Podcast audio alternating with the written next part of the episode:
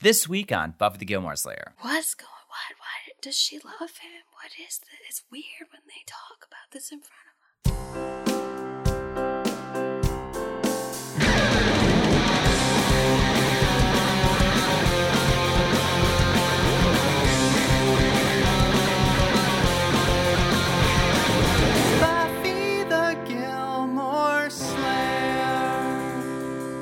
Hello and welcome to Buffy the Gilmore Slayer. I'm Bryan Morris. I'm Stacey Kulo, and we're both comedians. And a couple. And I've never seen Buffy the Vampire Slayer, one of Bryan's favorite shows. And I've never seen Gilmore Girls, one of Stacey's favorite shows. So we're watching both shows together, all seven seasons, comparing them as we go. And this week we watched season 7, episode 15 of both shows, starting with Buffy the Vampire Slayer Get It Done. As well as Gilmore Girls, I am Kayak, Hear Me Roar. Oh man, things are things are changing, Bryan. Buffy saw the future. Liz told Luke how to feel, whether she knew it or not. And I mean, really, it's about a woman deciding that she doesn't need men supporting her in her life. And maybe that's a good decision. Maybe it's not. Is that what Buffy's about? Oh, yeah, those men. Yeah. Okay. Well, we'll get into more of all of that. Mm hmm. Mm hmm. There's only eight episodes left. Oh, it's insane. There'll be more podcast episodes because the year in the life recaps, blah, blah, blah. But there's only eight episodes of each show left, I know. including this one. I know. We've done so many, and now there's so few. It's crazy. It's crazy that I like remember when I was in like season two, waiting for season three or like season three. Like season four is gonna look different. I know, like, oh man, Jess is coming. What's he gonna think of Jess? That was so long ago. I know it's crazy. Now you love Logan? Uh, I'm fine with Logan. Okay. There's so much to unpack with these shows still. Yeah, I feel like we're gonna be unpacking these shows the rest of our lives. indeed. This is our identity now. And that's that was maybe the goal to like truly appreciate each other's shows as much as we appreciated them ourselves. Yeah. We've complained before about how the quality of Buffy this season doesn't seem that great. Like the the video quality. Yes, not the writing. The video quality looks not great. Like reminds me of season one of Buffy, honestly. Someone told us that we should check out the DVDs because the DVDs were still good. And the problem we were experiencing was because we were watching the remaster, which honestly does zoom in on a lot of scenes. I had forgotten that this wasn't widescreen yet, which is silly that I forgot that. Uh, but they zoom in on a lot of the scenes. So they like stretch a lot of the picture. And depending on what they're trying to showcase in the scene, sometimes that really affects something, sometimes it doesn't affect it as much. But we put in the DVDs and we were watching specifically this episode we're discussing today because it's got some really rough scenes in it.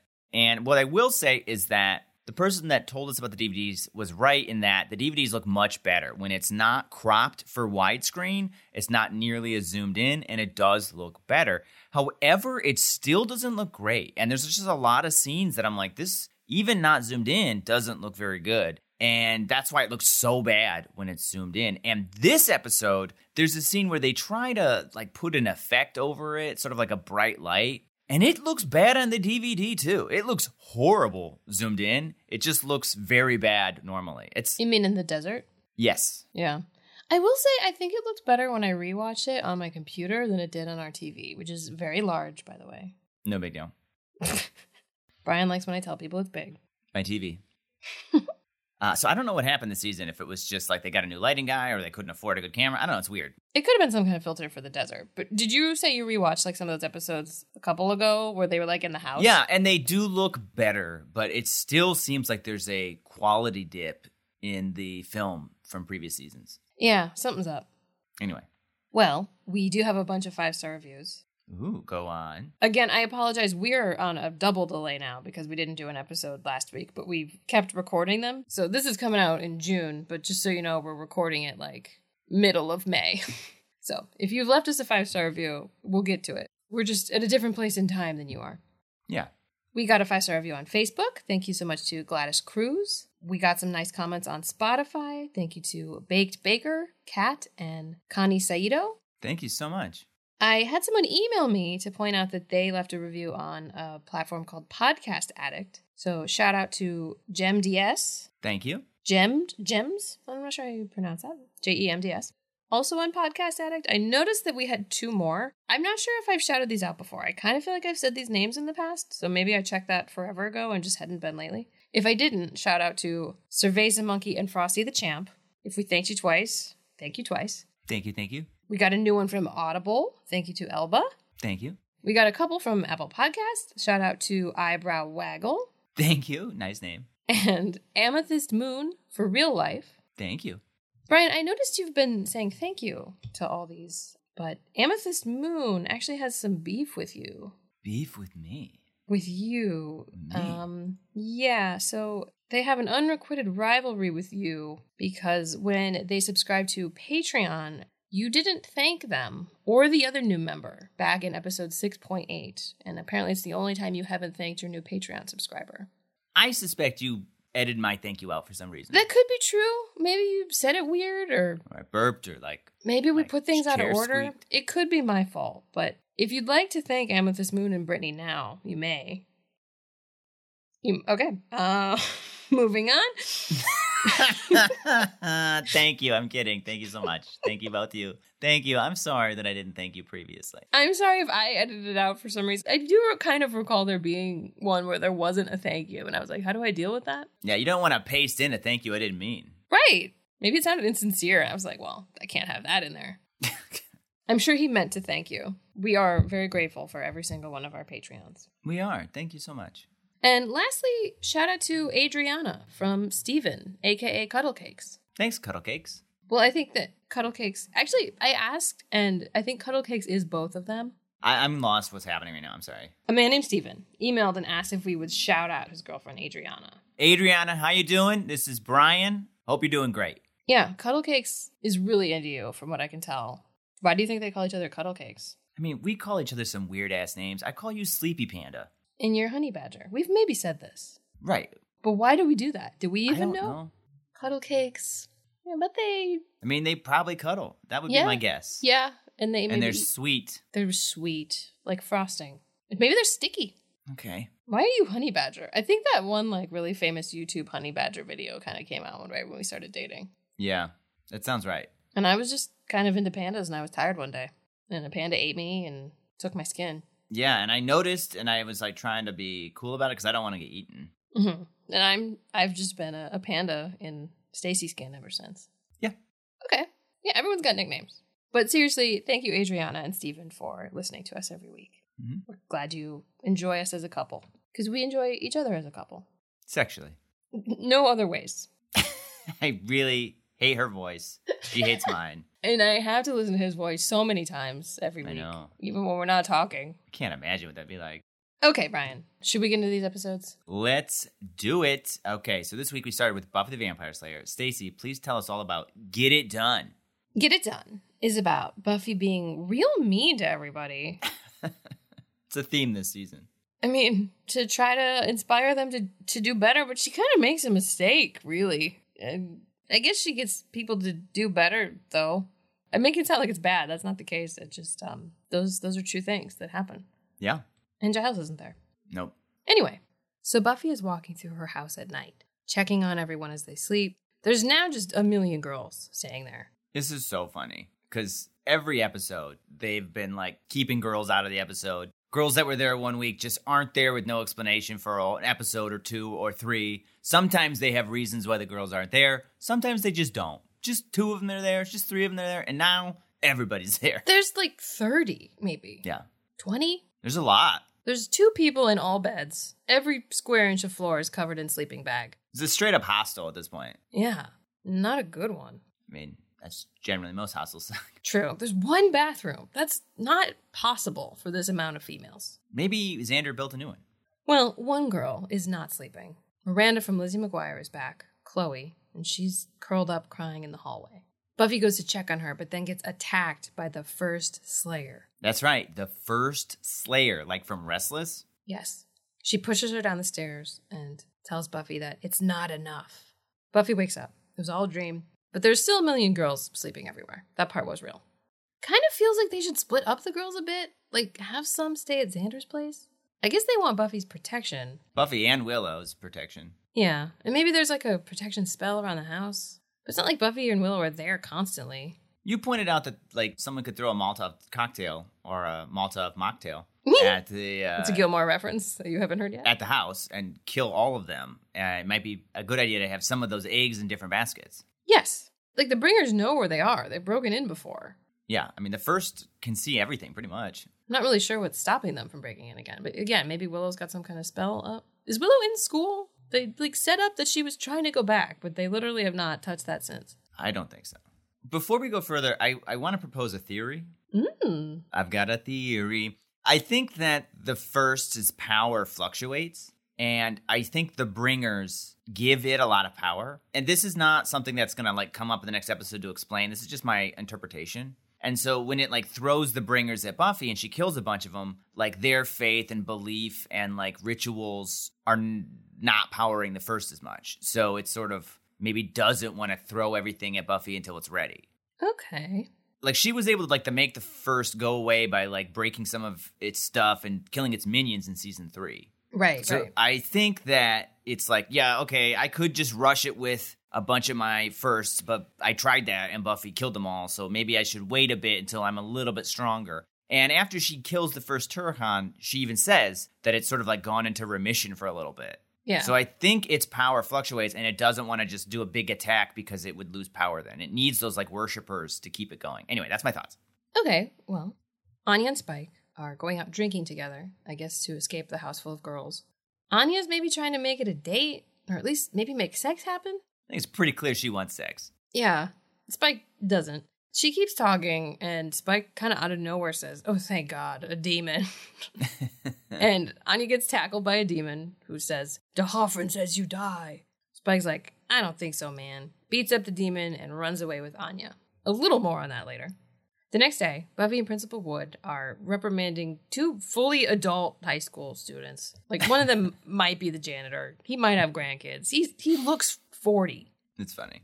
After they leave, Principal Wood starts closing all the blinds. He mentions to Buffy that there's been a lot of naughty students lately, so he suspects the Hellmouth is causing bad things faster than he expected.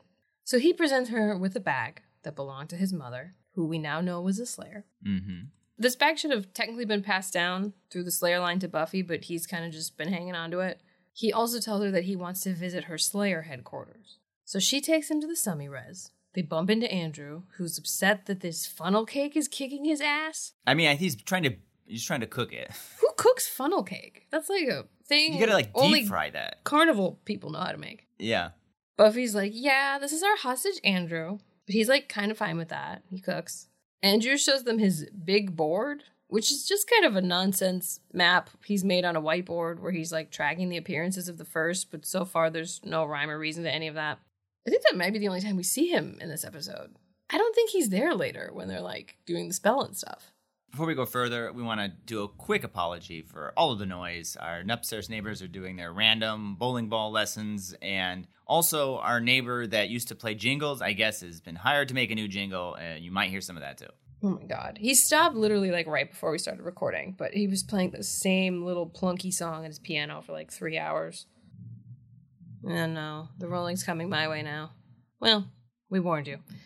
Buffy takes Principal Wood out back, where Kennedy is leading a bunch of the girls very militarily in some martial arts drills. She calls Miranda from Lizzie McGuire maggot, which is interesting because in the Disney Channel original movie Cadet Kelly, Christy Carlson Romano calls Hilary Duff, Lizzie McGuire, maggot. Oh wow!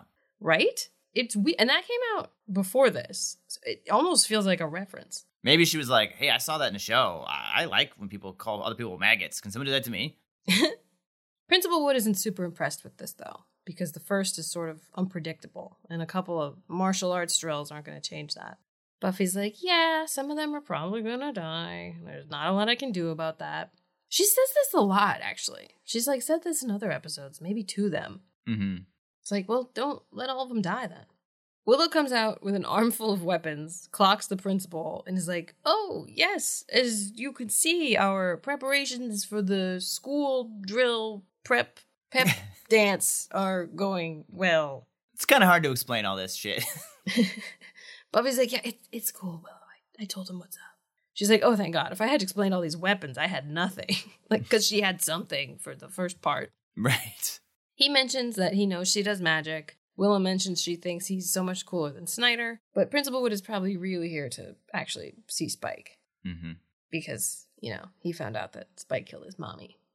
Spike is downstairs with Anya. She's upset about Spike's methods of trying to keep her alive because he's not just killing the demons, he's like running away with her because if he does fight the demons and they win, they'll kill her. I guess that makes sense. Yeah, but it is um, it's a little strange that he didn't kill the demon because you think, well, yeah, the demon's gonna be out there killing people still. Right. Then Buffy comes down with the principal. Spike's like, cool, another good guy in the big fight against evil. And Principal Wood's like, is that what you are? A good guy? Spike's like, well, I haven't heard any complaints. Well, I have heard a few complaints over the years, but then I just killed whoever spoke up, and that was pretty much that. But that's the old me. I like that line though. I like that line a lot because it seemed like he was lying. Mm-hmm. He's like, nah, I killed him though. Mm-hmm. then the two of them have this weird close confrontation where they exchange words but like don't really say anything but it's clear they don't really like or trust one another Oh yeah. I mean, every single scene with Principal Wood is just like this glaring, I'm gonna kill you, like intense eye contact thing he's doing. why do you think he's not killing him is he just wanting to like trust buffy and hope that spike is good somehow or is he not Well, I think he's trying buffy? to understand what's happening. Like, why does she have a vampire there? Like, what's the story? mm-hmm.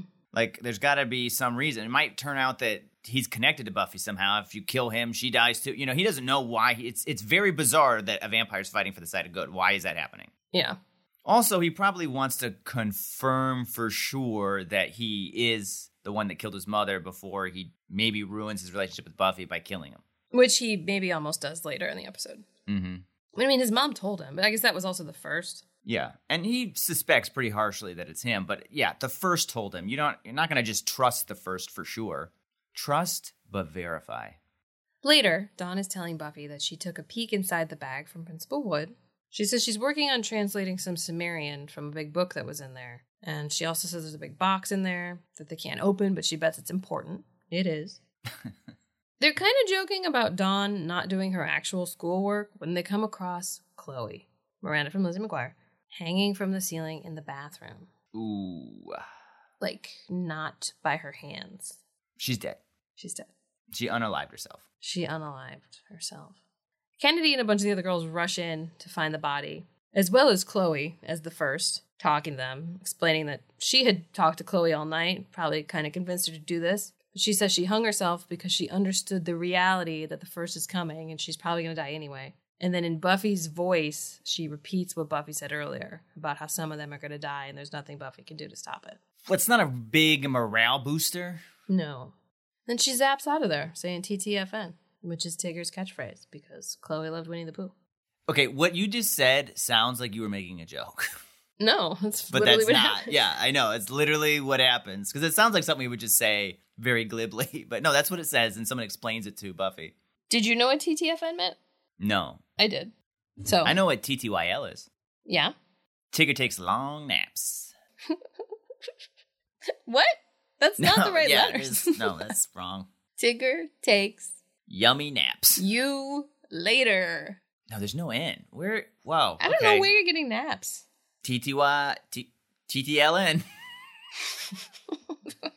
All right, this is off the rails. I'm sorry, Yeah. everybody. I'm just an idiot. I need a nap. Everyone kind of just stares for a while until Buffy cuts Chloe down and buries her in the backyard.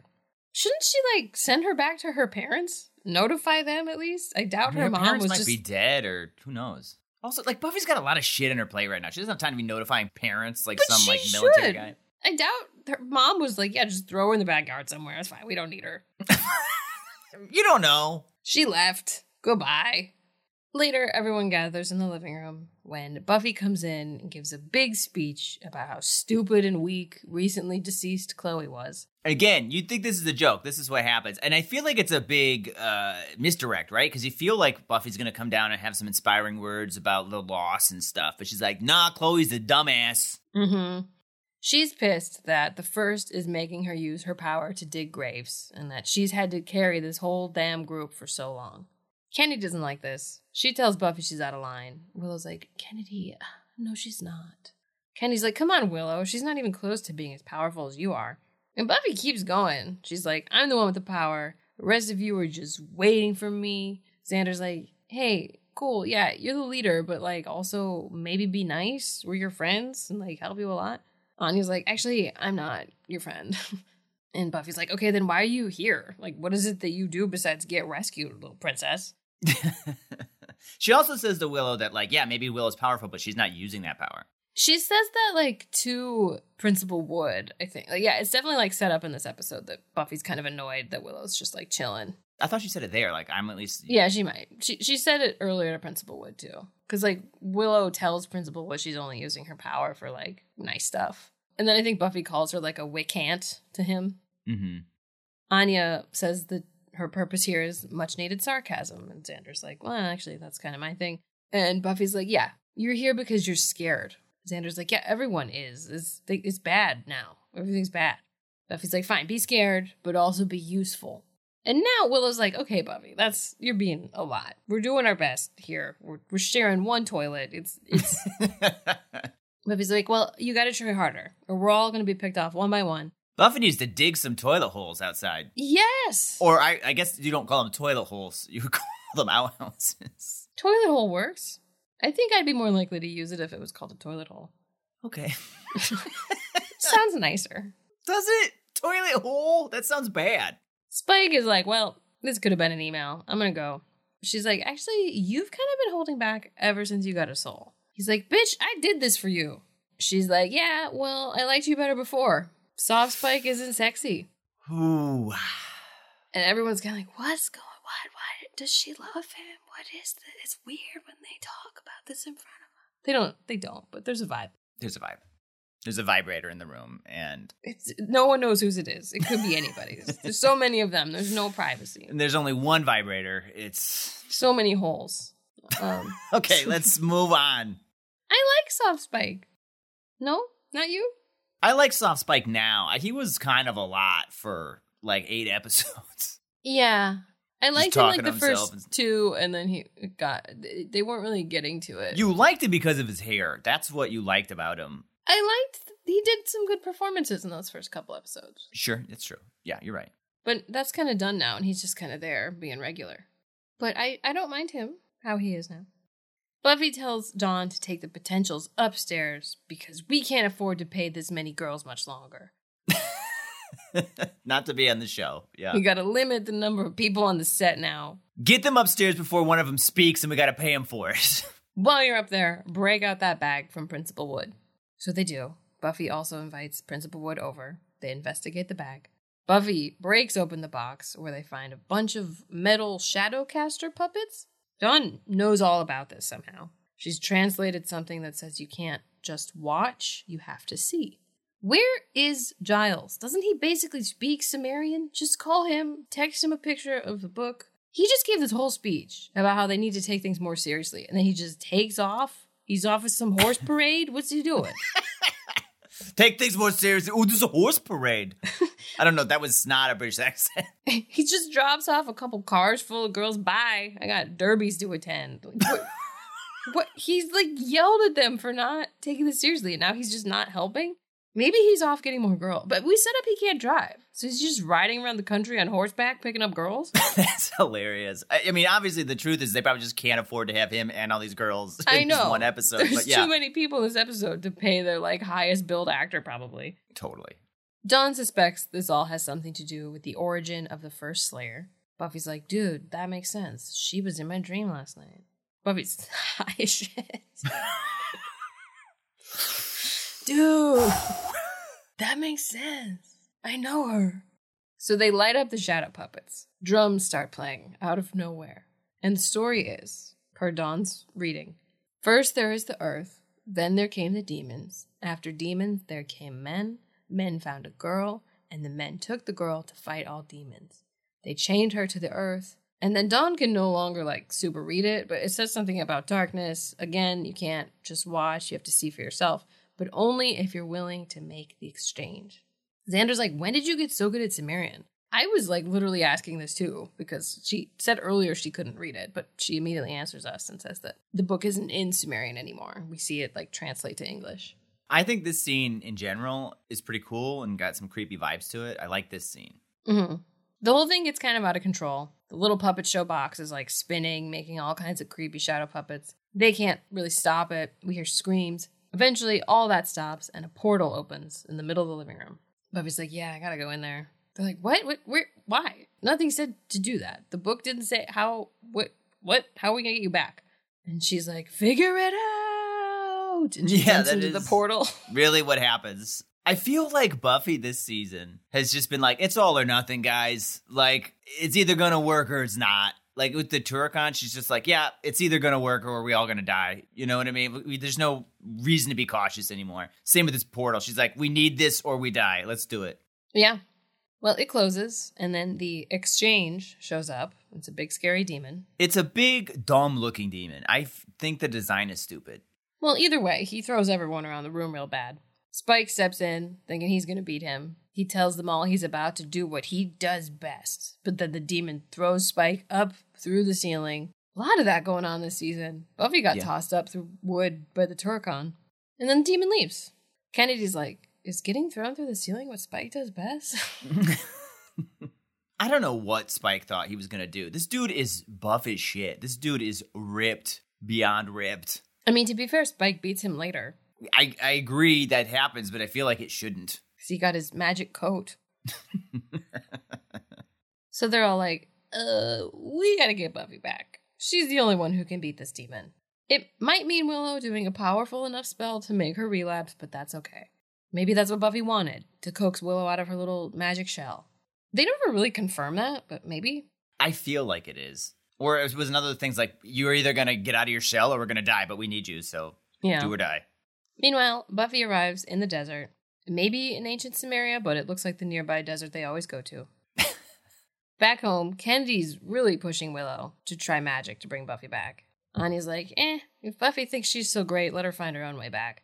I don't know what Anya's fucking problem is. She's like so negative. It's like Buffy saved your life like a hundred times. She was just mean to her. I guess Buffy also stabbed her in the chest one time, so Yeah, pretty recently. And Buffy also just called her a princess. She didn't. I added that, but like she was like, "What are you doing here? You're not the helpful." tone was you're a princess. Yeah.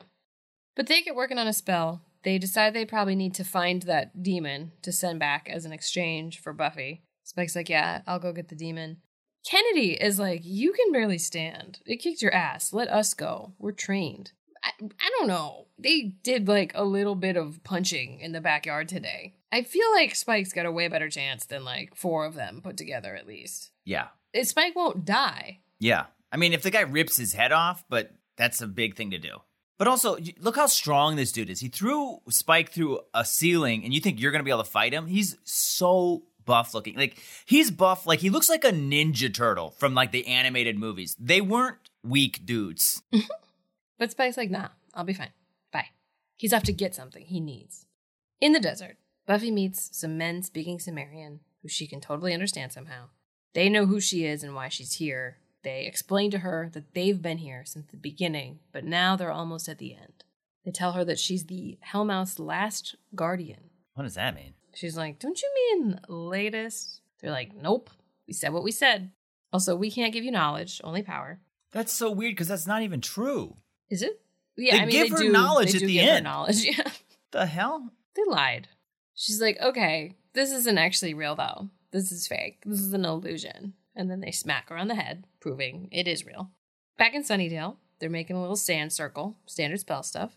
Willow explains that it could take days to open the portal, but it seems it's starting to work pretty much right away. Some kind of energy knocks over Kennedy and Dawn, and then Willow does her little raised by wolves scream. Yeah, it's pretty cool though because it's like this might take a while, and then it's like ah. Raised by Wolves was not a super popular show, but if you've seen it, it's the same. Yeah, I don't recommend it, but if you've seen it, It's, fine. I enjoyed it enough, but it but it didn't finish, They, so who they canceled it before they finished it, so it's maybe not worth it. Buffy has come to and finds herself chained up in a cave. The men explain that they are the source of her power, and that's why they brought her here. She's like, "Didn't I bring me here?" Which, right? Didn't she? Well, they opened a portal and she walked through. Didn't she open it by doing the box? Well, the, I assume the box came from them. Right, but like forever ago. Whatever. It seems like they know exactly the situation where they are, so they might have foreseen all this. Well, they open another box that they say contains the energy of a demon, and that's how they created the first Slayer. So they let out a little black CGI cloud. They're tapping their walking sticks. The cloud is flying around. They say that it must become one with her. But Buffy doesn't want this. She says it'll make her less human because they're basically going to put like a demon in her, which I guess is was the case already for like the Slayer line. They use like demon to make Slayers, but it seems like they're going to give her like another injection. Mm-hmm. And she's like, "No, I don't want this." She tells them to stop it. You know what's an interesting theory I just thought of? Hmm. So I think that, you know, that is what happened the first time. So she's always had some sort of like demon essence inside of her, right? And maybe it wasn't very much, so Spike wasn't able to hurt her. But when they brought her back from the dead, like maybe just a little bit less of her human side came through, or somehow when her DNA got recombined, it wasn't as simple as, oh, you don't register as a human. It's just now the demon that's always been there is being registered by his chip. So that's why he was able to hurt her. Oh yeah, maybe. Just a thought. It's sort of implied that this is very uh, Me Too-y, this scene. It, it's just the the feeling of the scene and like the way it's like trying to enter her and the fact that she's like chained up for it. Yeah, they never like directly say it. And the fact that it has to be a woman, it seems. Like, why would the men not give themselves this power? Mm-hmm. It seems like there's some connection to like submission or to the female anatomy or some loophole that would allow them to give this power to women. Because it, it's weird that these men who maybe feel that they're better than women, I can't say whether or not that's true for these three men, but I don't know why they wouldn't give that power to themselves. Yeah, I can't remember what they specifically say, but there are a couple lines of dialogue that indicate that it might not be entering her through the air. Yeah. And it's implied that this is exactly what they did to the first Slayer. well, meanwhile, Spike goes to the school basement where he's just storing some of his old things, I guess. He digs out his old duster jacket. This is cool. Some like really badass music plays as he like walks down the hall, confidently wearing the jacket. Principal Wood has followed him here, I guess, and is just like lurking in a doorway. He's all like, Mhm. "Nice coat. Where'd you get it?" Spike says, "New York." Remember, Ooh. he stole the coat from dude's mom after he killed her. Yep, yep. I don't really think he knows the deal with Principal Wood. I don't think so either. I'm sure he can tell he doesn't like him, but I don't think he knows he's the Slayer's kid. Right. Why would he suspect that? He would have no reason to Yeah. suspect that. Well, because Buffy could have told him that Principal Wood is a Slayer's kid, and maybe Spike could have put it together based on age. Yeah, I suppose that's true. Willow's sick of speaking Latin, so she kind of just asks the mighty forces in English to open the portal. We find out later that in order to do this, she's got to like suck the life force out of some people nearby, which happens to be Kennedy and Anya. So she does. The portal opens. Xander immediately pulls Willow out of the sand circle. I that seemed like maybe a bad idea. Like maybe check with Willow to make sure that's not gonna like ruin anything Sure, yeah. interrupt something and kill Willow or whatever. Spike's found the demon. They're fighting in an alley. He's gone vamp face. He's acting and dressing like his old self per Buffy's request, fighting this very tough foe, taunting him to fight like Rocky fighting Ivan Drago. Meanwhile, Buffy's like, Yeah, I'm not gonna let you guys knock me up with your demon dust. I think that's the line, actually. That she mm-hmm. specifically says, Knock me up. So she breaks out of her chains. She starts hitting the dudes with them. There's a cool shot of her kicking one of them, but it transitions back to Spike having just gotten kicked. And then he ultimately snaps the demon's neck. He lights his cigarette by striking the match on the demon's ear That's and cool. says, A tussle like that is good for the soul. that was fun. That's funny. So Spike's back, I guess, pretending to be. Back at the desert. Buffy snaps the remaining dude's staff, which stops the demon from buzzing around. And he's like, You're dumb. We were trying to give you power. She says, Tell me something I don't know. And he's like, Okay, I will. And he touches her face, sharing some kind of information with her. So they can give knowledge, as you pointed out. But this gives her a very concerned look. Yeah, we don't see what it is yet. We will. At that moment, Spike dumps the demon's body into the portal, bringing Buffy back. Everyone's kind of catching their breath, processing what just happened. Willow catches up with Kennedy to be like, hey, sorry about, you know, kind of sucking some of your life force out, you know, power my portal spell. Are we like good? Or Kennedy's like, yeah, I, I didn't love that. I was like, yeah, it's just you were the most powerful person nearby. That's kind of how it works. Does that mean Anya's second most powerful? I mean, it was in the room with them, so probably. You'd think Dawn would have Yeah, been right. like- That's what I'm saying. Because she hit Dawn of energy. with the initial spell. and Dawn is literally energy, so Yes. You'd think Dawn would have all sorts of power she could harness. Kennedy's just like potential energy. I mean, Kennedy's a strong woman. Yeah. I guess Anya is too, if that's the argument we're making. But like Dawn is literally energy. Yeah, I think Dawn would be like the source. Xander, no. Andrew, in bed. He's with Giles now on a horse somewhere in the desert. Yep. hmm So Kennedy's like, see you in the morning. Don't they share a bed? Are they not doing that tonight? Things seem bad. Willow goes to check on Buffy. Buffy apologizes for being such a bitch earlier and tells Willow that she thinks she made a mistake. I said big snake. That's what I was like. Did you say big snake? I said like a mistake.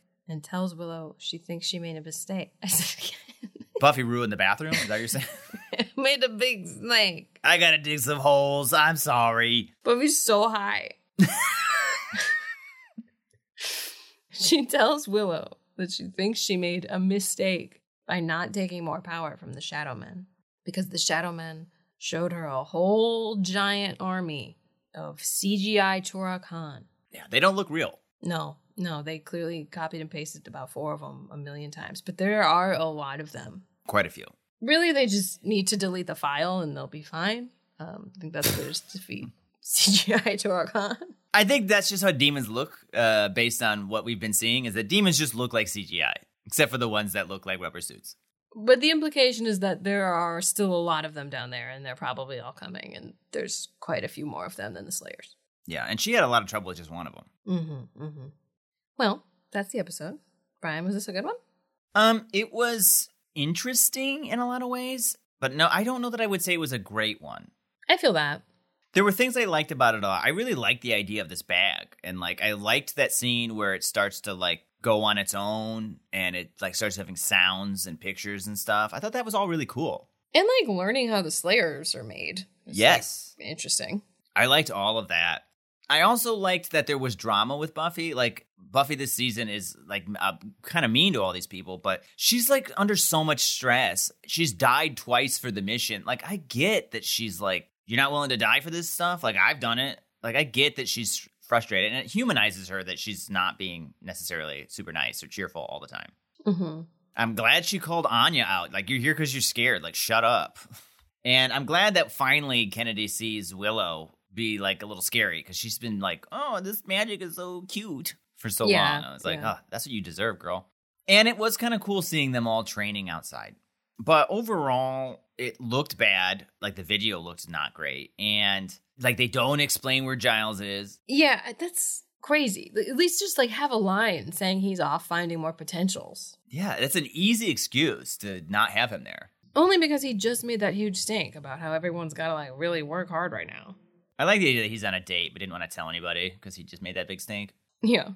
Also, it's still unanswered like where he's staying. He should also be staying with them. Maybe he's at Xander's. He's like, I got this place to myself. It's really nice. There's a place for my horse in his giant closet. uh, but no, I don't think it was a great episode. It was a necessary episode to give us a lot of information we needed, but I wasn't like in love with this episode by any means. Her jumping into the portal felt rushed. Totally. It's like, no, you what? No, that I guess maybe check it out, but like have a conversation about it. I think that she's just so desperate, though, that she's like, we need to take every chance we have, every opportunity as quickly as we can. We're running out of time and we're losing. Yeah, I agree that it seemed very rushed. And the demon that came out looked stupid and was defeated easily, even though he was so strong he could throw Spike through like buildings. there were definitely some really good elements, but like it felt tied together weird or something. Mm-hmm. Agreed. Like these are the boxes we need to tick. They're all in this episode, but like it wasn't sewn together well. You could see the stitches. Totally agree. Okay, well, should we move on to a special segment? Well, what kind of segment? Like a segment A on- special segment we like to call Meanwhile, on Charmed. Charmed was another popular WB show airing around the same time that neither of us has seen. Although you apparently saw some spellcasting. Just a little bit. But we're discussing it anyway. Based only on its IMDb summaries. Stacey, please tell us what happened on Charmed. Meanwhile, on Charmed Season 7, Episode 15, Show Ghouls. I, I mean, I've sighed at almost every title, and I was about to do it again. Like showgirls. mm-hmm. When Darryl fears his friend Mike is possessed, Phoebe, Paige, and Drake discover that Mike has been working close to a site where a cabaret was destroyed in a fire in 1899, killing hundreds of people. You remember all these people, right? Right. Uh, her friend Mike, who works at the post office. No. Nope. Her friend Mike, who's a pizza delivery man. I don't think we've met Mike. Maybe he works at the post office. Darryl is the penguin porcupine man that showed up a couple times that used to be invisible Grimlock or something like that. Sure. hmm I also don't know that we've met Drake, but I'm going to suspect that Drake is the guy we met in the last episode that they hired to work at the magic school. Remember, he had the interesting backstory where he was like a demon, an ex demon that stopped being a demon because he fell in love with a slayer? That's right. I remember all of this. Of course you do. So Darryl starts to suspect that his friend Mike is possessed when his eyes are just all white. That's sign one of possession. Yeah, generally when one of my friends' eyes go all white, my first thought is, are you possessed or is this drugs? But then, of course, the next thing Darryl notices about Mike is that he's summoning Satan. Which is like a pretty big tell that they're possessed, especially if they're not like summoning Satan on the regular anyway. But then he starts like flashing his junk around. You're like, whoa, what's this? That's not like Mike at all. But he remembers that Mike was working next to the site where Cabaret was burnt down a long time ago. And he suspects that maybe he's possessed by one of the people, one of the showgirls who died in that fire. Turns out a lot of those showgirls used to be Satan worshippers. That's why they died in a fire. They tried doing a summoning, it didn't go well. And now those spirits are restless. Right now, it's a Walgreens, the site where the cabaret used to be. But a lot of times when people are in there waiting in line, they'll just start like dancing sort of provocatively, but in sync. For the longest time, people just thought, that's just that Walgreens. It's weird. But now Paige and her friends are starting to suspect that maybe there's more going on there than just a really unique Walgreens. Mike and Darryl work next to the Walgreens, so they go in a lot to get snacks. And for the longest time, they're like, wow, people really like to dance here. And sometimes I like to dance while I'm here. But one of these showgirl ghosts is finally able to fully possess Mike because he's trying to read one of his prescriptions from Walgreens and he can't pronounce it right. And he accidentally does an incantation that allows the ghost to fully possess him, which is one of the reasons I don't go to Walgreens. Mm-hmm.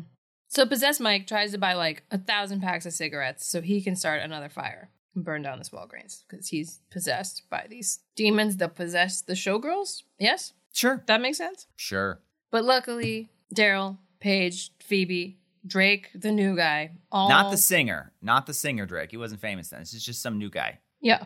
There's a lot of names happening in this one. Yeah.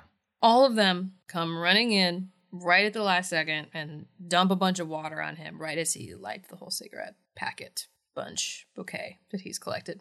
And then uh, Mike comes too. He's like, "Oh my god, I was just what? What? what who, uh, who am I? Have I been in the show? Do you guys know me?" And they're like, "No, it's just this episode. We brought you on." You're not going to come back, Mike. This is it for you. This is your last show. We have less of a budget than Buffy. You think we can afford to keep bringing you back? This episode sponsored by Walgreens. We're doing product placement now, Mike. You think we got time for more series regulars? They can still tell, though, that the ghosts are still there, and somebody else might mispronounce their medication and get possessed again. So the girls just speak with a big seance using their magic to the ghosts. And they're like, listen, girls, we know Satan. We could just introduce you guys. Is that what you want?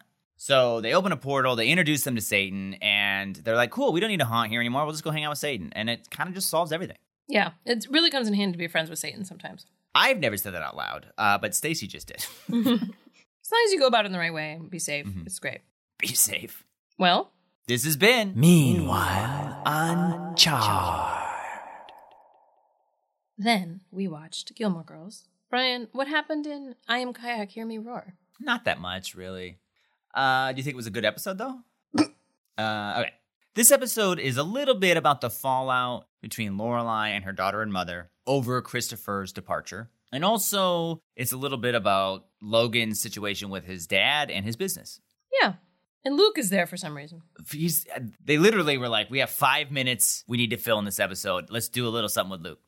The episode starts pretty funny. Lorelai shows up at Rory's apartment early in the morning to find Paris and Doyle doing yoga together. They're just genuinely doing yoga and is hilarious. Pure Moods type music is sort of playing in the background, and Paris is so calm that the front door is even unlocked. I think they stopped like double logging that. Every time they show it now, they just open it. Yeah, that used to be like a big plot point. Yeah, maybe the barbershop quartet or whatever they had downstairs moved out. The drug dealers. But like two episodes ago, when Rory was there with Paris, somebody decided to put in siren sounds in the background to remind us it's a bad neighborhood. Mm-hmm. It was like very subtle. I was like, is that a siren? Okay, yeah, they were in a bad neighborhood. I guess they wanted to remind us. Anyway, the scene is very funny because Paris says that she and Doyle started doing yoga essentially for like easy credits and to make fun of it, but then ended up loving it. And it's really funny just watching them just earnestly doing yoga in the background Yeah, they just don't stop either. They keep like Yeah. doing their little routine. while they're talking to Lorelai. and there's a great line where Lorelai asks if Rory's asleep, and Paris says, "Spiritually or literally?" great moment for Paris.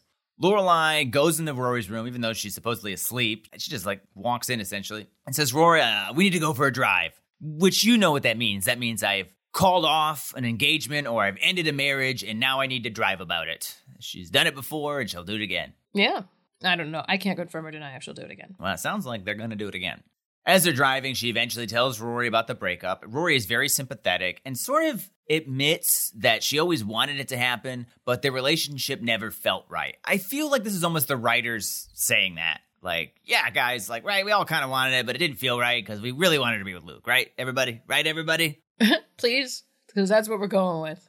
As they're driving, because Lorelai's so scatterbrained or like out of her mind about everything, they just run out of gas, and neither of them has their cell phone with them. So they just like get out of the car and then just start walking to the next town to get gas. Interestingly, it looks cold. They like bundle up with their jackets as they're walking. They say it's a nice day though. They do, but then they bundle up their jackets when they get outside. The only reason that's important is because cue the intro music, which is if you're out on the road feeling lonely and so cold, that's, this is written for the intro. The intro's about this scene. Or the intro was written for the song. Yeah, okay, true. I don't know. But yeah, that's, that's a good catch. Have you ever run out of gas? I haven't. I mean, I've been close and I've had cars go kaput for other reasons, but no, I've never run out of gas. You have, though. Yeah, I have run out of gas. I was like half a block from the gas station on my way to get gas. In my small town, I think I like called my dad and we either went and got a can and brought it to the car or we I think I have a vague memory of us pushing the car in neutral into the gas station. There's something about the scene that just, I, I don't know that this maps on or is intentional, but there's something about the scene that made me think that, like, you know, if Luke were with you, he, like, would just have extra gas or he would never run out of gas. You need Luke. Yeah, maybe. I don't know that that was any kind of connection, but in my head, I was like, Luke's the kind of guy that would have made sure you were topped off. Lorelai and Rory arrive at Friday night dinner, where the most anxious, mousy little maid answers the door and then, like, mutters something under her breath and just scurries away with their coats. That was funny. She is so funny. She's always like, uh, um, uh, uh, uh, mm, uh, uh. she just always mutter whispering all the time instead of talking.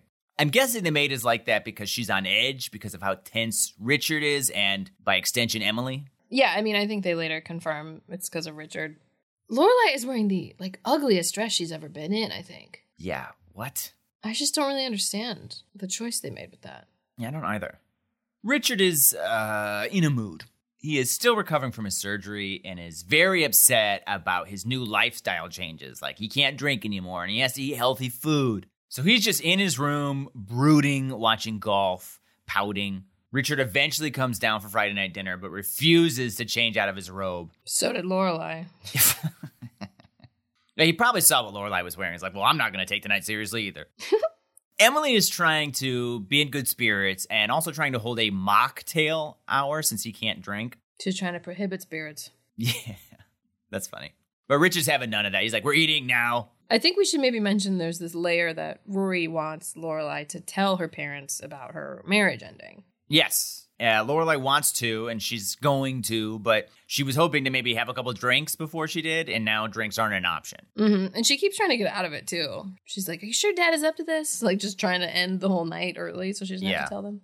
But also, Richard's attitude doesn't seem very conducive to learning that the marriage isn't happening. hmm Richard is also angry that he has to eat all this good for him food. He's like, we're having fish again. He just keeps like saying fish. He hates fish. Can we get him some radishes? He loves radishes and they're super good for you. Oh yeah. This scene's pretty funny because Richard just keeps complaining about the fish, and Rory's like, "I think it tastes good," and then Lorelai tries to like really sell how good the green beans are. Mm-hmm. I don't know. They were just both cute in that moment. Well, I think the fish probably is good, but he's just had fish for like every Mhm. day that week. But yeah, they're really trying to sell the fish. Richard and Emily both inquire about Christopher, but Lorelai's like, "Oh, he couldn't be here. He's he, he, he wishes he could, but he can't. She can't get herself to say it yet." Emily, by the way, is still planning Lorelai's enormous like fake wedding party. She is planning on serving 400 Cornish game hens, which Richard's excited about. He's like, that's the first good meal I'm going to have in forever. And there's this funny bit where Rory just keeps telling Lorelai that she's got to tell Emily about the divorce soon, or 400 Cornish game hens are going to die for nothing. So she keeps saying stuff like, save the Cornish game hens. Lorelai's like, I'm afraid to tell my mom because she might throw a Molotov mocktail at me. It's very funny. Very funny line. Would that even work? No, it wouldn't work. Emily also throughout this episode can't seem to understand that the nurse is not also one of her maids. Yeah. There's a live-in nurse that's supposed to be, you know, making sure Richard's okay and taking care of him and watching him recover. But Emily just keeps giving her orders and maid duties to do. This is exacerbated by the fact that the actual mousy maid that we mentioned earlier is like literally hiding from Richard. Mhm. He must have said something to her that just made it so she can't make sentences anymore. It's all very funny. Like when she hands him the fish, she's all like, "Um, um, uh, yeah," and then runs away. That was so funny. Emily is being too much, especially when she's demanding stuff of the nurse and like won't even learn the nurse's name or the maid's Yeah. name. She's just like, they're interchangeable to me. Yeah, the nurse hates it here. Yeah, and I don't blame her at all. Richard excuses himself for dinner and he's like, I'm gonna go watch golf. He's just watching a ton of golf, and he'd rather be doing that than eating this shitty food. It's also revealed he's watching old golf. It's not Yeah. even like he's got to go watch it live. Yeah, it's pretty funny. A day or so later, Emily calls Lorelai because she needs Lorelai to pick up Richard's prescriptions. She can't get the maid to do it because she can't find the maid, and she can't get the nurse to do it because that ain't her job. While she's talking to Lorelai on the phone, she's also talking to the maid, and it confuses Lorelai. Like she's talking to the maid, and she's all like, "Stop making eyes at me." And Lorelai's like, "Mom, are you are you on peyote right now?" it's very funny. But Emily eventually demand asks Lorelai to pick up Richard's prescriptions, and Lorelai says she would. Then Lorelai like tells her mom the whole deal with Christopher after she like hangs up on her abruptly. Oh yeah, Chris and I are getting a divorce. Lorelai then arrives at the house with the prescriptions just in time to see the chef quit because Richard is being a big baby about the food. He's eating soup and he's like, soup and salad are not meals. We're literally having soup tonight. Soup's a meal. I mean, it was miso soup to be fair. That's not like a super hearty food. That is fair. That is fair. Also, the chef comes in and suggests light sandwiches, which Richard also hates. Like, what?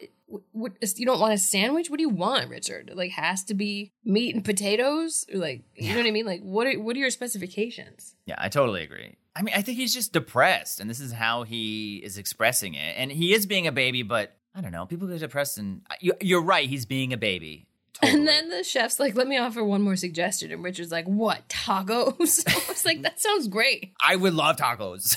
Let this man make you tacos." tacos are also not healthy. There's also just some fun bits, like Emily's like shouting for the maid, and then Laura like kind of mimics her at the end of a scene. Mm-hmm. Aurora. Emily is also having a meltdown at this time because there's just like too much tax stuff that she's got to do. She's got to get some tax documents to the accountant, and she has no idea how to do that. And Richard's not being helpful at all. So Lorelai's like, "Listen, I, I can help you with all this stuff." She has Sookie make Richard a ton of healthy but delicious food, and also finds a couple of personal chefs for Emily to use for Richard. She also helps Emily with some of Richard's business tax forms. Emily is like, How would you know how to do any of these things? And Lorelai reminds Emily that she went to business school and she runs her own business and she helped her dad set up this business, which I'm like, Yeah, Emily, how do you not know any of that? Lorelai's like, I can help you, mom. I get that you're overwhelmed. Let me walk you through Quicken Books. So she sits down the computer, and Emily's like, "D- "Don't touch it, you'll ruin it." Mm-hmm. Emily just doesn't understand how computers work. You know, they were impressed with email like two seasons ago, so I get Yeah. that computers are just scary magic boxes for her. Men's work, I guess. Lorelai starts using the computer, and then Emily whips out some hidden alcohol she has stashed in Richard's study, which is a little bizarre. That is a weird place to hide it, yeah. Yeah, But she's like, just because he can't drink doesn't mean we can't. But that wasn't the rules the other night. yeah. I mean, he was gonna be there for. I think. I mean, she's still hiding it from him. Yeah. Also, she's like hiding nuts. Later, she just like pulls out a pre-poured bowl of peanuts she was hiding on the bookshelf. like, were those just always there? It seemed like they were hidden. You need to eat when you drink, and all they have in this house are miso soup and salads. It seems like he should be able to have nuts. Lorelai takes a big shot of vodka, then sets it down and just blurts out to Emily that she and Christopher broke up. Emily's like, "Okay, let's uh, work on these uh, tax forms." Yeah. It's after like one drink. well, I mean, I think she just wants to get it out, Yeah. and Yeah. she knows she needs to because she's got to save those 400 Cornish game hens. The two drink together while Lorelai teaches Emily how to use Quicken. The two of them get pretty drunk, and Emily starts really opening up to Lorelai about her relationship with Richard and also the thoughts that Richard may be dying someday or that she knows he's gonna die someday, probably before her, and then what will happen to her. Emily goes on to talk about how she's always wanted to be a wife. Like she went to school, but it was to find someone to marry. And that was just like her whole role in life was to be married and be a good wife. And how life is sort of like a canoe. And she has always been paddling with Richard in this canoe, but it seems like he stopped paddling. And this insinuation is that someday he will not be there to paddle. And she's just paddling by herself, which in a canoe makes you just go in a circle. You're not going anywhere. Then she has this like drunken epiphany that Lorelai isn't in a canoe, she's in a kayak. She's paddling with both ends and is moving independently. She doesn't need another person to paddle. Emily goes on to say that she's impressed with how well Lorelai has done with her own business and her life without a husband. And then she even says that it isn't so bad that Lorelai's getting a divorce because she's so independent. She says you're gonna be fine, and like puts her hand on Lorelai's shoulder. Which like takes her aback. Yeah. Lorelai. Lorelai, like quavering voice, is like, "Thanks, mom." Quivering voice, quickening voice. She's doing Mhm. quicken, and she says, "You may even marry someone else someday. Who knows?" It's a really sweet moment where Emily's guard is down, and she's like bonding with her daughter and like telling her the positive affirmations that she probably desperately wants from her mother that her mother never says because her mother doesn't compliment her ever. I feel like there was one other time where she kind of was sort of jealous of Lorelai's life. Yeah, that sounds familiar. It might have been when she was fighting with Richard. Yeah, I can't remember what it was. Maybe, for some reason, I feel like it was at the mall Yeah, I was thinking the same thing. when they were eating in the food court. She was Mhm. like vulnerable with her. I think she was just like impressed with her having her own business and stuff, Mm-hmm. like how she's more independent than her. There's a pretty funny joke too when Emily like kind of realizes how dependent she is on Richard, and Lorelai's like, "But you know how to right click now," she was like teaching her all these little mm-hmm. keyboard commands and stuff. Not keyboard commands. That's too advanced. Stacey's never used a computer before. Uh, right click is not a keyboard command.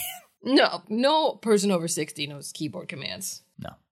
This scene though is really nice. It's because you rarely get this, right? A positive affirmation from Emily to Lorelai, and it's sweet. It seems like this might even be like a turning point in their relationship, especially since she had to break this horrible news to Emily that she was sure was going to shatter Emily's whole world. Because Emily has wanted her to be with Christopher since they were 16, and she finally gave it to her mom, and now she's taking it away.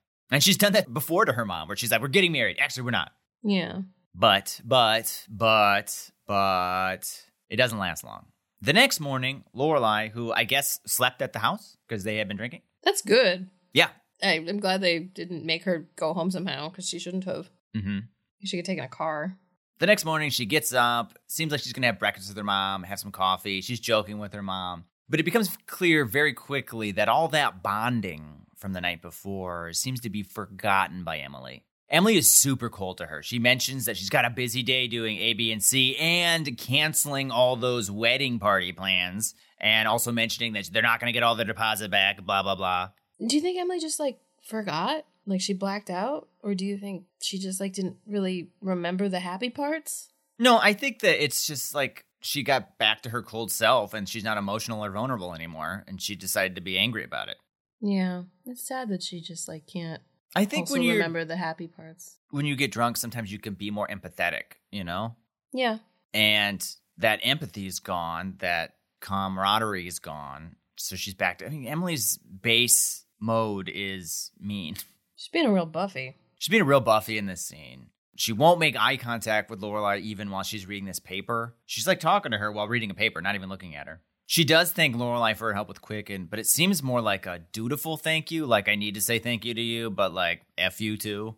Not Yeah. F you. Not like, hey, you know, thank you for helping me. That was really helpful. She's like, you know, thank you for your help with the Quicken because I owe you that. Thank you, is how it felt. But not like. Also, I really enjoyed how we had a nice moment together yesterday. Yeah. Drunk Emily and sober Emily are not the same person, it seems. So Lorelai just leaves. She just needs to get her drunk more often. Just keep her drunk all the time. Keep her on an IV. That is that whole storyline. She told her mother, didn't seem like it went very well. Seemed like it did for a moment, then it didn't. Maybe that's what Emily was doing to Lorelai. She's like, I'm gonna make you feel happy and then take it away from you, just like you did me. Then I think we have to talk about the most important storyline, Luke's.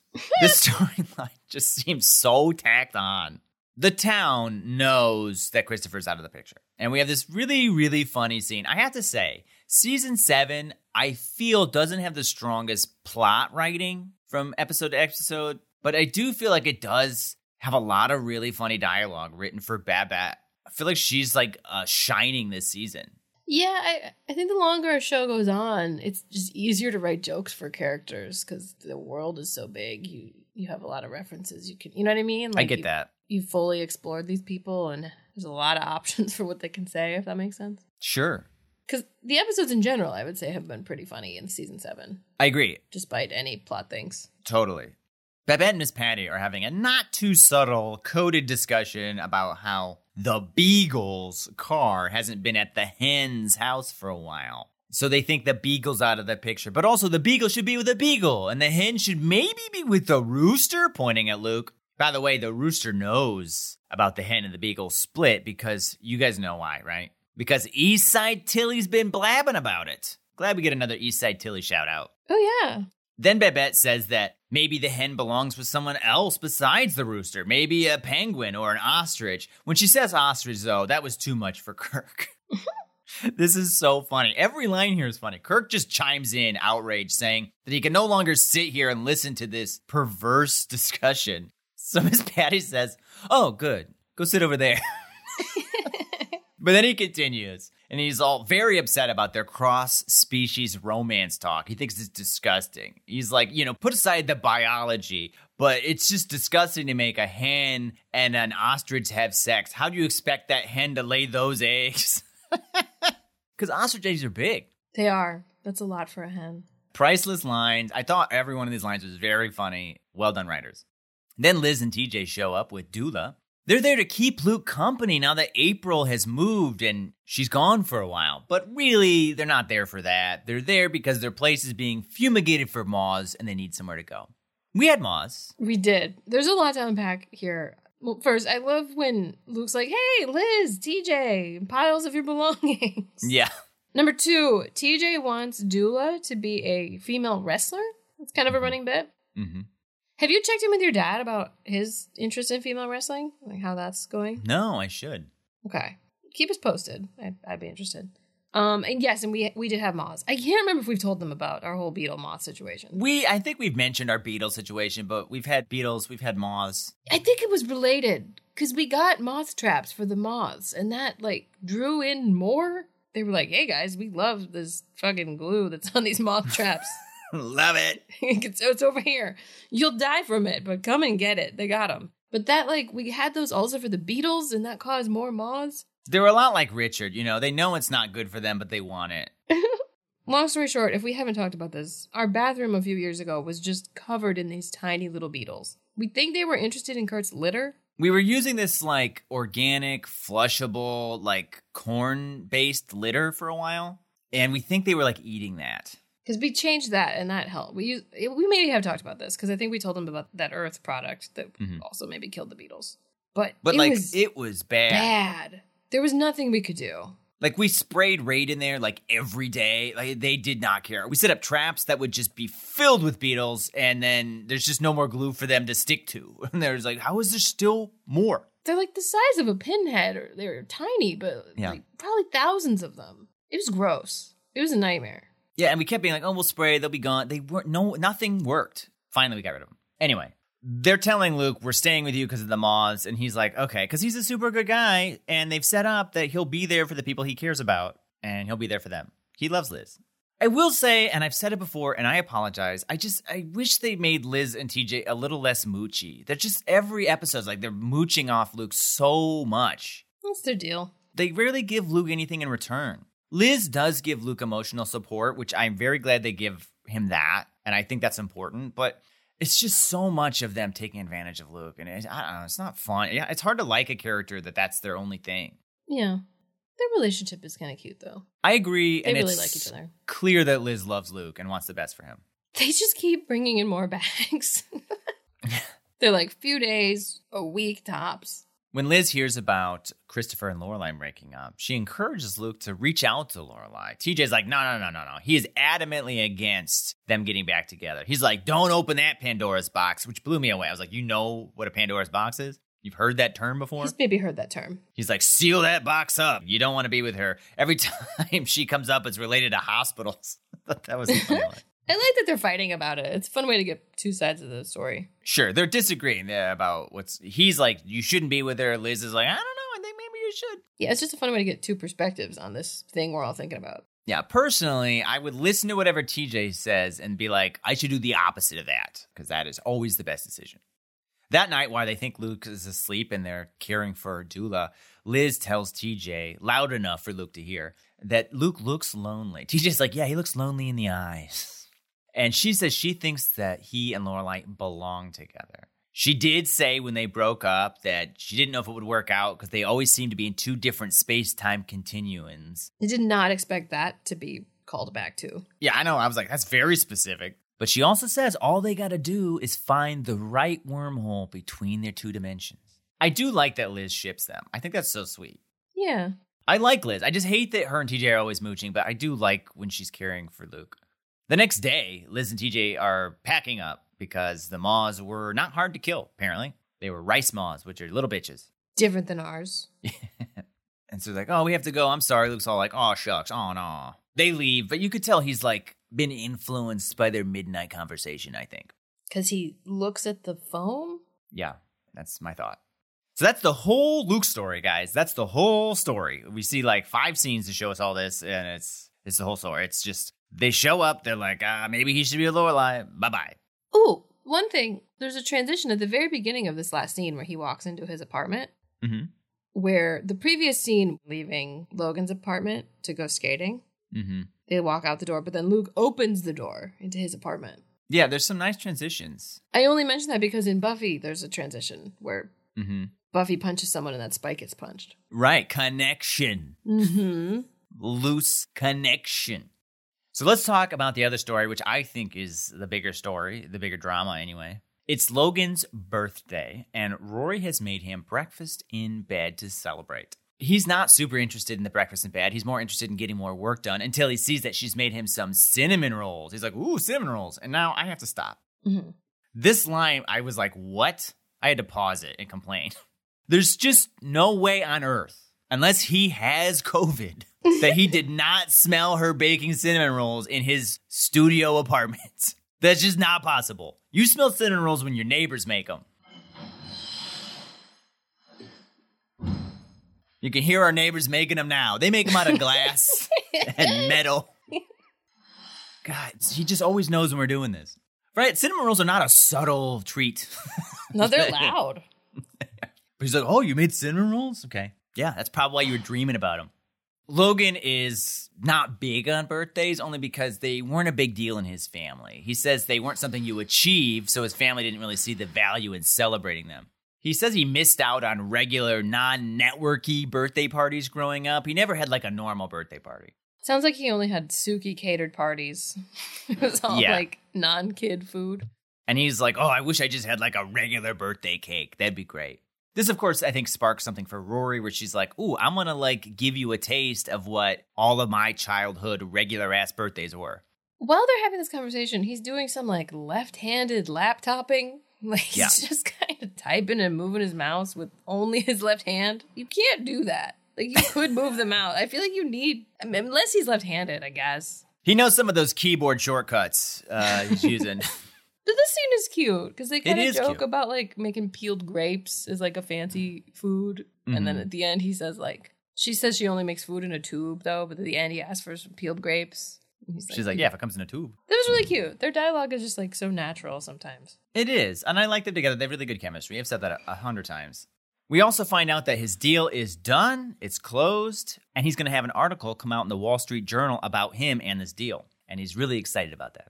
Later, while Rory is setting up the apartment with all of her different birthday stuff, like a pinata and a pin the tail on the reindeer because she didn't know how to draw a donkey's ears, she gets a call from Logan. Logan is at like some coffee shop. He's like, hey, my dad wants to take both of us out for dinner. And I think that would be cool. She could tell Logan is excited that his dad like remembered his birthday and reached out. And so she agrees to go. Even though Mitchum pretty much only makes her feel small and shitty, she's like, all right, I'm going to go to this. It's important to Logan. I do want to talk about this scene though. While he's on the phone with her, we know we've set up that Logan only drinks about two sips of coffee and then it's all milk. Well, we that's we added that. The, the show had him drinking coffee and then he got up to pour himself more and poured about two drops. So we assumed the rest was filled with cream. That's Then what we set up. This scene, though, he just pours himself a full milkshake. it's just all cream in his cup. Just talking to Rory, pouring away. He pours a lot and it cuts away before he stops. So who knows if he ever does. It's my birthday. I'm having a milkshake A half and half milkshake. with just a drop of coffee in the bottom. what he ordered from the barista was just milk and then he added more. Yeah, that's just Logan for you. Didn't Rory do that one time too? Yes. In the pool house, like when she Mhm. first moved there. I can't remember what it was. She like poured herself a ton of milk or something. Yeah. They meet Mitchum for dinner at a really fancy restaurant, and Mitchum is nothing but niceness. He calls Rory witty, laughs at her jokes, and when he asks her if she's still planning on pursuing journalism, he says that that's what their field needs is an infusion of bright, talented people like Rory, which, as we all know, is a big change from when he told her seasons ago that she just didn't have it and she wouldn't make it in journalism. So something has changed significantly. Later at dinner, Logan takes a business call and steps away. Mitchum seems tickled that his son is taking his work so seriously now. And then when he has some alone time with Rory, he gets kind of real with her. Again, all positivity. He says that Logan is doing great because of Rory. He says that she used her influence on him to encourage him to go to London and grow up and take life and work seriously. And he and his wife are just super grateful to her for all of that. She's like, Well, I think Logan deserves all the credit for these accomplishments. And he's like, No, no, no, you're being way too modest. And that's such an interesting line, right? Because a season ago, when they were in the elevator and she's like, You're doing all this because you hate me and you want me out of Logan's life. He's like, No. And he says the opposite. Like, you're overestimating yourself. Like, I don't even think of you, essentially. Mm-hmm. And now he's like, You're being too modest.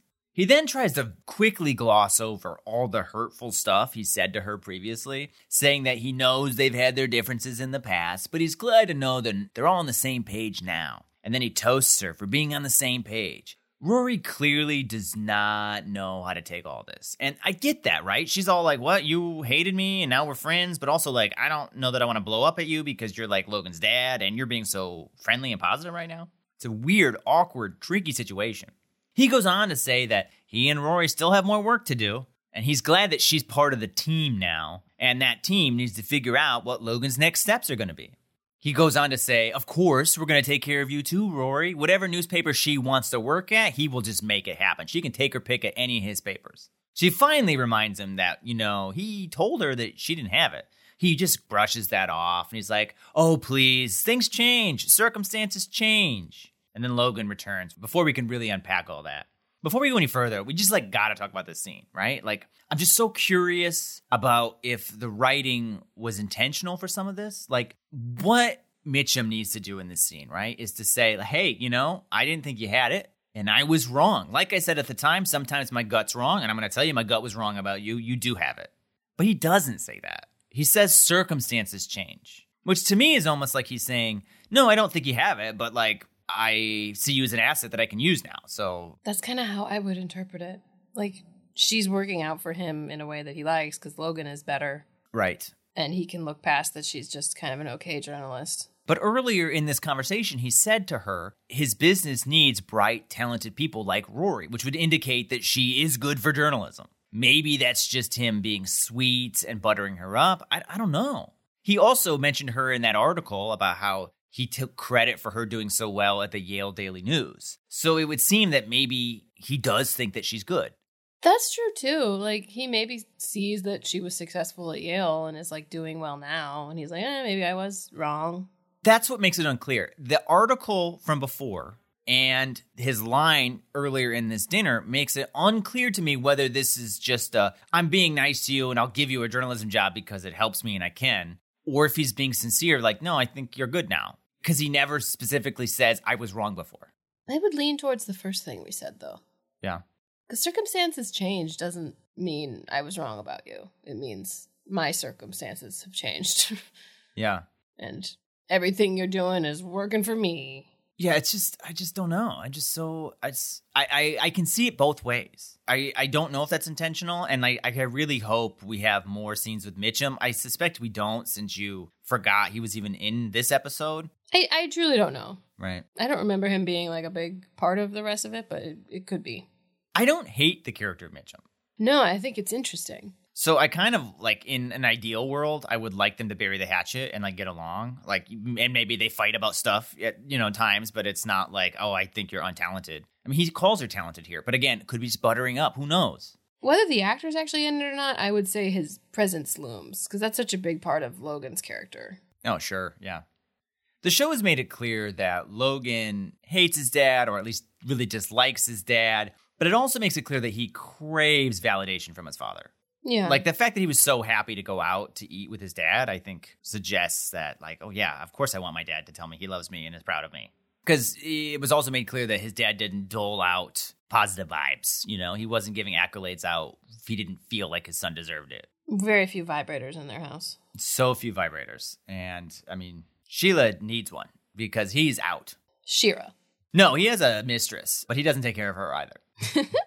After dinner, Logan and Rory arrive home. Logan's drunk, but you could tell he had a good time with his dad. Oh, I didn't read him as being drunk. I mean, they Really? should be. They had two bottles of wine slash champagne at least. I thought he was playing it drunk. Not drunk like sloppy drunk, but like I've had a couple drinks and I'm in a good mood because of it. That's how I read it. Could be wrong. But we know from that episode where Christopher took Rory's staff out for like 10 minutes that that much wine could just get you plastered. Mm-hmm. Logan is pumped to see all the stuff that Rory has set up for him. He thinks that's great. Rory tells him things got a little weird at dinner and just admits to him that his dad wants her to like plan his life. And she kind of felt like she was betraying him behind his back. And she also felt very confused about like having this friendship with the guy that was so cruel to her previously. Logan tells her that's no big deal. She just got Huntzbergered, which is kind of like being Gilmored, but different. Mm-hmm. Very different. Huntzberger is where he sits you down and then charms you into thinking his way, and then you leave being like, "Oh, do I agree with Mitchum now?" Logan basically just laughs this off and says that maybe his dad thinks he's a puppet now, but once this Wall Street Journal story hits, he doesn't think his dad will think of him as a puppet anymore. But then something happens. Rory steps away to get their coat. She wants to take him ice skating at Central Park, and then he gets a phone call. A phone call I- I knew was going to happen. I predicted this. You did. It just feels like they were setting it up. He gets a phone call from his business partner, Philip, with some real bad news. The business deal that they had maybe was a trap, and now they're being sued for copyright infringement. They bought something that maybe somebody already owned, and somebody was waiting for somebody with a lot of money to buy it so they could sue them. So the company he bought, using 3 million of his own dollars, is worth nothing.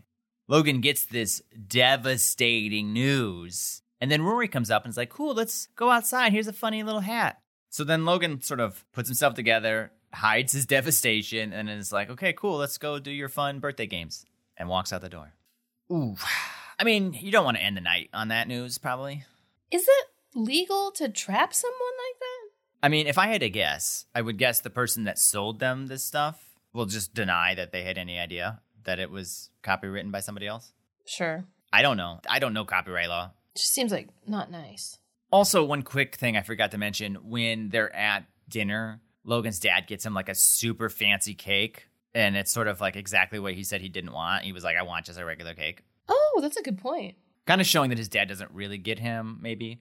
There's also something else in dinner I didn't mention where Mitchum talks about how he knows the owner of the restaurant because he gets some snacks and stuff for free. And he says, Yeah, this guy took this big, gutsy risk by starting up this business here. No one thought it would make it, but he did, and it really paid off for him, and he's really successful now. And I think at the moment, Logan was like feeling energized by that because Mhm. he's like, I just took a big, gutsy risk that everyone thought was stupid, including you, and it's going to pay off for me. And you're going to be impressed just like you were for this guy who owns this restaurant. Also, that guy's name is Markham, which is a funny name for a friend of Mitchum. That's how they met in line for something. Are you in the MM line? Yeah. Huh. Or maybe that, yeah, they were in line for something like at Starbucks, and then the barista called one of their names, and they both went because they're so similar. Mitchum for a milk and milk. yeah, my whole family. It's our favorite. Love it. Love it. Fancy cakes and basic drinks. So, Stacey, was this a good episode? Um, I guess it doesn't really stand out as being a good one, no, but there's some nice moments. I think that Rory doing this little special birthday for Logan is sweet, and I liked the scene about the grapes. A lot of it was funny. That Babette Rooster Beagle scene was very funny. And Lorelai and her mom bonding is so great, even though it maybe wasn't real at the end. you know what I mean? Or like it didn't mean anything. That sucked that it didn't mean anything, but that's how their relationship is. But that scene was so good. Mm-hmm. And Richard was being over the top, but there were some really funny jokes associated with all that. The maid being quiet, all this stuff about like him not wanting to eat the fish, and the girls trying to like make the mood good. When he's talking about food, and she's like, "Eat your fish." There was some stuff we didn't even talk about with like Lorelai trying to be positive when Emily was being negative. A lot of good jokes, mm-hmm. but almost like Buffy, it's just not strung together super well. There's just kind of like a bunch of random stuff happening. Yeah. I mean, sometimes that's what Gilmore Girls is. It's less of like overall arcs for episodes like Buffy is. There's often Mhm. various storylines going on, but they weren't super connected. And like you said, the Luke one was barely anything. What did you think? I agree with you mostly. The Emily Lorelai bonding stuff was really nice, and the Richard stuff was really funny. So I liked all that. And the Luke stuff was just almost nothing, really. He just heard Liz say that maybe he should be with Lorelai, whatever. But I really liked the Mitch and Rory stuff, just because it was just so interesting drama. Because I'm like, oh yeah, this powerful like sort of villain that you're like friends with now, who has changed his whole opinion of you so drastically. I thought that was all very interesting, and it made for good drama when she was like, every time it wasn't them at the dinner table. I'm like, are we going back to that? I want to see her talk to Mitch, please. Oh, interesting. Yeah, that was like my favorite part. There's just so much to dissect with what he was saying to her. Like, did he mean any of that? Did he mean some of that? I, I, I legitimately don't know. I think it's hard for him to deny that she's actually a good journalist when she did so well at Yale. But uh, I don't know. I would say it was pretty good. I would say it's better than Buffy. Oh well, let's let's get to that officially. Okay. Let's officially get to that. I would say it's better than Buffy. Bryan, which episode do you think was better? Buffy. I'm Team Buffy. I don't care who's better. I'm kidding. you think Gilmore Girls was better? I do, yes. Which one do you think was better? I could at least see what was happening in Gilmore Girls. I think Buffy was better. Yeah. Interesting. Yeah, I think I thought Buffy was better. Interesting, everybody. They're neither of them are great in particular. They're both kind of just like, here's where we're going with some stuff. Totally. But I thought Buffy's reveals were a little more revealing. Gilmore was probably funnier. Yeah, Gilmore was pretty funny. And I feel like the jokes in Buffy were fine. There were some funny jokes. Oh, did you mention the Willow gay joke? No. Principal Wood is like talking to Willow and he's like, I've heard you've been experimenting. She's like, What, huh? What? Yeah. With the magics. I thought that was funny. It would have been great if Philip had called and he's like, I've got some grim news for you, Logan. And then we see all the Uber vamps. Shit. So it looks like uh tied. We went opposite ways. It's a hard one. It's a hard one. Like I thought Mhm, it was such a bummer that Emily didn't remember. Yeah. Like, I kind of wish she would have had like some little glint of like maybe we can do that again next time. Or, you know, like I think what happened is that in the moment she was like looking past it because she was bonding with her daughter and like having emotions towards her daughter and wasn't really like dwelling in the f- reality of Christopher not being part of her life and how easy and perfectly that fits into her life plan. And Mhm. later when Lorelai's not there, she's not empathizing with Lorelai. She's not focusing on her relationship with her daughter. She's just focusing on how this will impact her life and social standing. And she has time to like think and dwell on that and then it makes her sad and mad. yeah, it just still made me a little sad and mad. No, I totally agree with you. Emily is a villain. It ends on such a bummer. I mean, Mhm. Buffy does too. There's a ton of CGI vampires coming for them. Such a bummer. No, they're not vampires, but you know, And so many girls for them to kill now. Yeah. But honestly, some gotta go. I don't even know all their names anymore. There's too many. Yeah. Buffy's got to start digging some toilet holes. That's all I know. That'd be a good way to encourage a girl. Like, listen, I'm gonna dig a bunch of toilet holes, but if you die, you go in the toilet hole. They're gonna be big toilet holes She's a slayer. She can make a big toilet hole. Anyway, because she's strong, or because her poops are bigger than normal people's. because she's strong, honey. You, she doesn't make the hole with her poops. I love how you say poops. She's like teaching the girls, and this is how, this is the power of a slayer. I have the power. You got some It's about power. It's all Swelling connected. We can give you more power. I can't handle more power, guys. I have destroyed my backyard. Where's the smoke monster entering my butthole? No, no, no, no. Okay, well, guys, that was a lot. We got off on a tangent. Anyway, if you want to watch along, Yeah, I jerked next- off onto a tangerine. That felt like an unnecessary joke. yes, it's we're at the end. Okay. Quite the aim you have. Um, if you want to watch along next week, we'll be watching Gilmore Girls season seven, episode sixteen. Will you be my Lorelai Gilmore? Yes, if you still want to watch along next week, even after everything we just said, we will also be watching Buffy the Vampire Slayer season 7 episode 16 Storyteller, which if I remember, I really liked. I know where the title from the Gilmore episode comes from, but I can't remember much about the episode specifically. In the meantime, we'd love to hear your thoughts on the episodes discussed in this podcast. Where is Giles? Where is Giles? Do you think Buffy should have taken the power? Why do you think Emily didn't want to acknowledge the good time she had with her daughter? What do you think about what Mitchum said? Do you think he's changed his opinion on Rory or he's just buttering her up? What's your favorite childhood birthday memory? You ever had moths? Let us know. You can reach out by following us on Instagram, Facebook, Twitter, and TikTok at Gilmore Slayer, where we post interactive questions, comedy sketches based on each episode, and more. Or send us an email at Bryan and Stacey Reviews at gmail.com. That's Bryan with a Y and Stacey with an EY. For more bonus content, please find us on Patreon. That's patreon.com forward slash Bryan and Stacey, where we post weekly video recaps of the show Angel, host monthly live stream watch parties of Buffy and Gilmore Girls, post monthly podcast outtakes, and share early extended episode previews. And for more non podcast content, be sure to subscribe to our YouTube channel, also called Bryan and Stacey. If you want to support the podcast, you can do so by making a donation of your choosing via the link found at the bottom of our episode descriptions or in our social media bios. And if you like what you're hearing, please leave us a five star review on Apple Podcasts or elsewhere, and we'll give you a shout out on an upcoming podcast. All right, I gotta, I gotta go dig a hole. What kind? Toilet hole. You want to just stay here and vibe? yes. Buffy the Gilmore Slayer.